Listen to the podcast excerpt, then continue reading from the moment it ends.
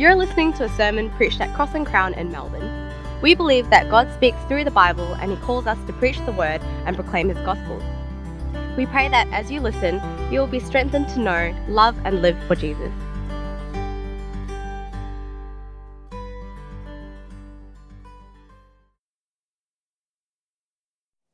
Meal 2 Sin.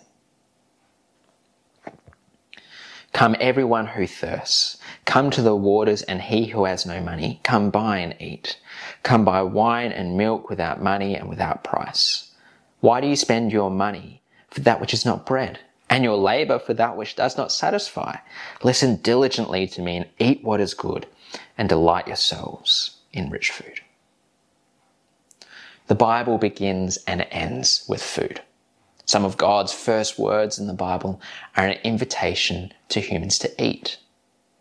And the first conflict is over a forbidden treat. And it's that meal that we get to study in more depth today. You've joined us for session two of the Gospel in Four Meals. And we said that the Gospel, in a headline, is that God has saved us from sin through Jesus, our Lord and Savior. And it's that word sin that we get to look at in more detail. I think more than ever, we all have our own ideas on what sin is. So I know it's hard, but I reckon if you can, try and hear what I say on its own and don't place what I'm saying through your own current existing mental maps of what you've come to understand the concept to be. Uh, each session, I said that I'd tell you a little bit more about my own faith journey and then move to look at what the Bible has to say about this significant part in its story. I said last week that I didn't really up, grow up going to church and I wasn't a Christian. Uh, in fact, I didn't grow up going to church because what I was doing with my life is trying to become a professional golfer. Uh, I devoted my life throughout high school to that end of wanting to be the next Asian Tiger Woods you know, and I tried pretty hard and I kind of got somewhere. Uh, I went to golf courses before I got up, uh, before the sun was up. I, I came home from golf courses when the sun was dark. I really tried my best to do as much as I can to achieve that dream of becoming a professional golfer. Now, I was a good moral citizen. I didn't break any laws, I didn't get many fines, if any. I always obeyed my teachers at school. So I never did anything wrong. But according to the Bible and its definition of sin, I'm a sinner. I'm a sinner because I pursued, I loved, my purpose, my goal, my aim, my glory was golf, not the Creator God who made me and whose image is stamped on me. Fast forward a few years, and I'm a social worker working with families and children at great risk. And as I see uh, horrible family situations who've gone through generations and generations of mistakes and turmoil, I realize that my conception of the world has to be bigger than what I had. I need something that can look at each of these family situations and say they are, they are they're personally responsible, and yet at the same time also account that they're, they're, victims, victims of the generations who were before them. I needed something that could hold up those two intention that both said, hey, they, you're individually responsible and yet you're a victim of your circumstances at the same time and account for things that are truly evil in this world. And for me, the only thing which could hold those concepts in its hand were the Christian doctrine of sin. Part one Christianity, a story about how the world is. Most of us, I think, have a deep sense that something is not right in this world. Most of us know that there are things wrong with other people uh, most of us know, perhaps even more so, that there are things wrong with ourselves. And when we look into the world, we see that it's not the way that it ought to be. But the problem is that we're often looking to place that guilt and blame at somebody's feet. And we often assign our opposites the fault. So if we're on the left wing of politics, we think the right wing is the enemy. If we're on the right wing of politics, we think left is the enemy. If we're into renewables, oil and gas is the enemy. If we're oil and gas, then renewables are the enemy. Jean-Paul Sartre, the atheist philosopher, says that humanity is a race to whom something happened. That's a famous and, and often interesting comment made by a leading atheist. Humanity is a race to whom something happened. And for the most part, we are always trying to figure out what exactly happened. And the Christian's answer to that starts in God's idyllic creation with a talking snake and a forbidden fruit. Now the serpent was more crafty than any of the beasts of the field that the Lord God had made. And he said to the woman, Did God actually say, You shall not eat from any tree in the garden? The implication of the serpent's suggestion is clear. Did God really say that? Is that the way that this works around here? At first, the humans, led by Eve, put up a gallant and strong defense. No, he said that we could eat from any tree in the garden, just not that tree in the middle of the garden. But the serpent replies, You shall not surely die. God knows that when you eat of it, your eyes will be opened and you'll be like God, knowing good and evil. Her defenses lowered. The snake had won. She took that fruit, ate it, and Adam ate it too. Part two the tree of the knowledge of good and evil. What's all going on here? An idyllic creation, a talking snake, a magical fruit. How do we make sense of how a single fruit undid the entirety of creation? And while uh, theft and temptation and human nature are all in play here, uh, the key to making sense of the narrative, I think, is the name of the tree. It's the tree of the knowledge of good and evil. Notice that it's not an apple tree, uh, there's only one fruit mentioned in the first few chapters of Genesis, and that's a fig tree. Uh, it's not a tree of sexual desire, it's not a tree of pride, uh, it's the tree of the knowledge of good and evil. That's the clue. It changes somehow our relationship to and our experience of good and evil. Uh, so, what could it mean? Well, there are three uh, answers that have been traditionally given throughout Christian history. Uh, the first is, is that it's the knowledge of good and evil. So that when Adam and Eve ate the fruit, they now became aware of what was good and what was evil. Now, that doesn't seem a strong case to me uh, because by already knowing they shouldn't eat it, they already had some idea of what they should do, that is the good, and the things they shouldn't do, that is the evil. So it doesn't really make sense for me that it's knowledge of what is good and what is evil. The second suggestion has been that, that they now experience good and evil. That is, by taking the fruit, they now experience good and they experience, more importantly, evil. But that also doesn't quite fit uh, with what the Bible says. Uh, in later on in chapter 3, verse 22, uh, God says, Behold, the man has become like one of us in knowing good and evil. So somehow, man has become like God, but God himself doesn't experience doing evil, so I don't think it could be that. The third option is becoming arbiters of good and evil. So here's a puzzle. What can be right for God, but wrong for us? It is not the knowledge of good and evil, it's not the experience of good and evil. Rather, it's the arbiters of good and evil.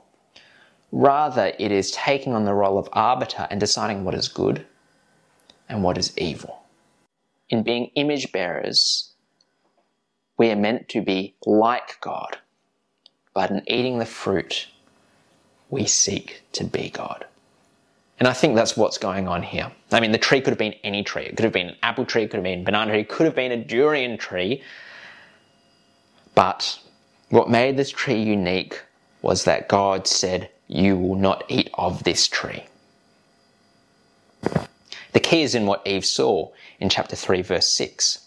So when the woman saw that the tree was good for food and that it was delight to the eyes, and the tree was to be desired to make one wise. In the fruit, she saw wisdom, the ability to live and rule this world. That is what she saw in the fruit and why they ate it. It was the appeal of becoming arbiters of good and evil.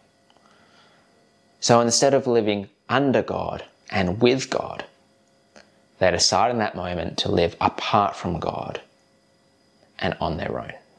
At the heart of eating the fruit was a declaration of autonomy, not under God, but apart from Him. Instead of living with God and under God, they decided to live apart from and separate to the God whose image is stamped on them. Part 3 Rebellion and its consequences. They who were once open and safe around one another have now changed and hidden from one another. Chapter 3, verse 7 Then the eyes of both of them were opened, and they knew that they were naked. And they sewed fig leaves together and made coverings for themselves. The first result is that they're alienated from one another. They who were once open to one another, who cherished one another and embraced one another, now are sewing fig leaf coverings for themselves to hide and be separate from each other. Adam starts to blame God and Eve, although he was standing there sheepishly and courageously there the whole time. He says to God, The woman that you put here with me, she gave me the fruit and I ate it. Already they've started to throw one another under the bus. There's mistrust. They've been alienated from one another. The second result is that they've been alienated from God. Verse 8 And they heard the sound of the Lord God walking in the cool, in the garden in the cool of the day. And the man and his wife hid themselves from the presence of the Lord God among the trees of the garden. I think that verse is some of the most beautiful and, and tragic verses of the Bible. Beautiful because it's like the Creator God had always scheduled in a midday stroll, a stroll with his vice regents as an update on the current affairs of how the creation was going. And yet it's tragic. Tragic because those who once walked with God in the cool of the day have now hidden away from Him in separation to Him, who are now scared to be vulnerable with Him. Those who were once vice chancellors, vice regents, governors general, were no longer there, but hid.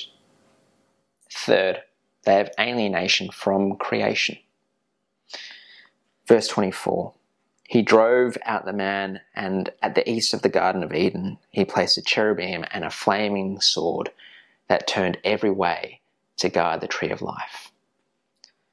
For Adam and Eve, thereafter, they were separated from that idyllic creation, and work working the land became difficult, hard, and unproductive. And four, death enters. Death, according to the Bible, is not something natural or something to be expected, but it's an alien invasion into God's world. Verse 22. Then the Lord God said, Behold, the man has become like one of us in knowing good and evil. Now, lest he reach out his hand and also take of the tree of life and eat and live forever. Therefore, the Lord God sent him out of the Garden of Eden to work the ground that he was taken from. Jean Paul Sartre said humanity is a race to whom something happened. And that something happened, according to the Bible, is that we, instead of living under and with God, decided to live apart from and estranged from Him. We who were meant to lead the rest of the creation in praise and worship of God, a life of bringing order out of chaos and a life of openness towards each other, a world in which we would live in the cool of the day with our Creator. But now, alienated from each other, from God and this creation, we are both victims of the world and its chaos and perpetrators the very same thing. We all pursue things that are good and great, but is not the God whose image is stamped upon us, whose love we're always meant to rest in, and whose glory we would praise and worship without anything between us. It's kind of like the meal that we would be sharing right now. Uh, meal two, we often share in that great meal of KFC. Uh, KFC, I reckon no other meal looks better.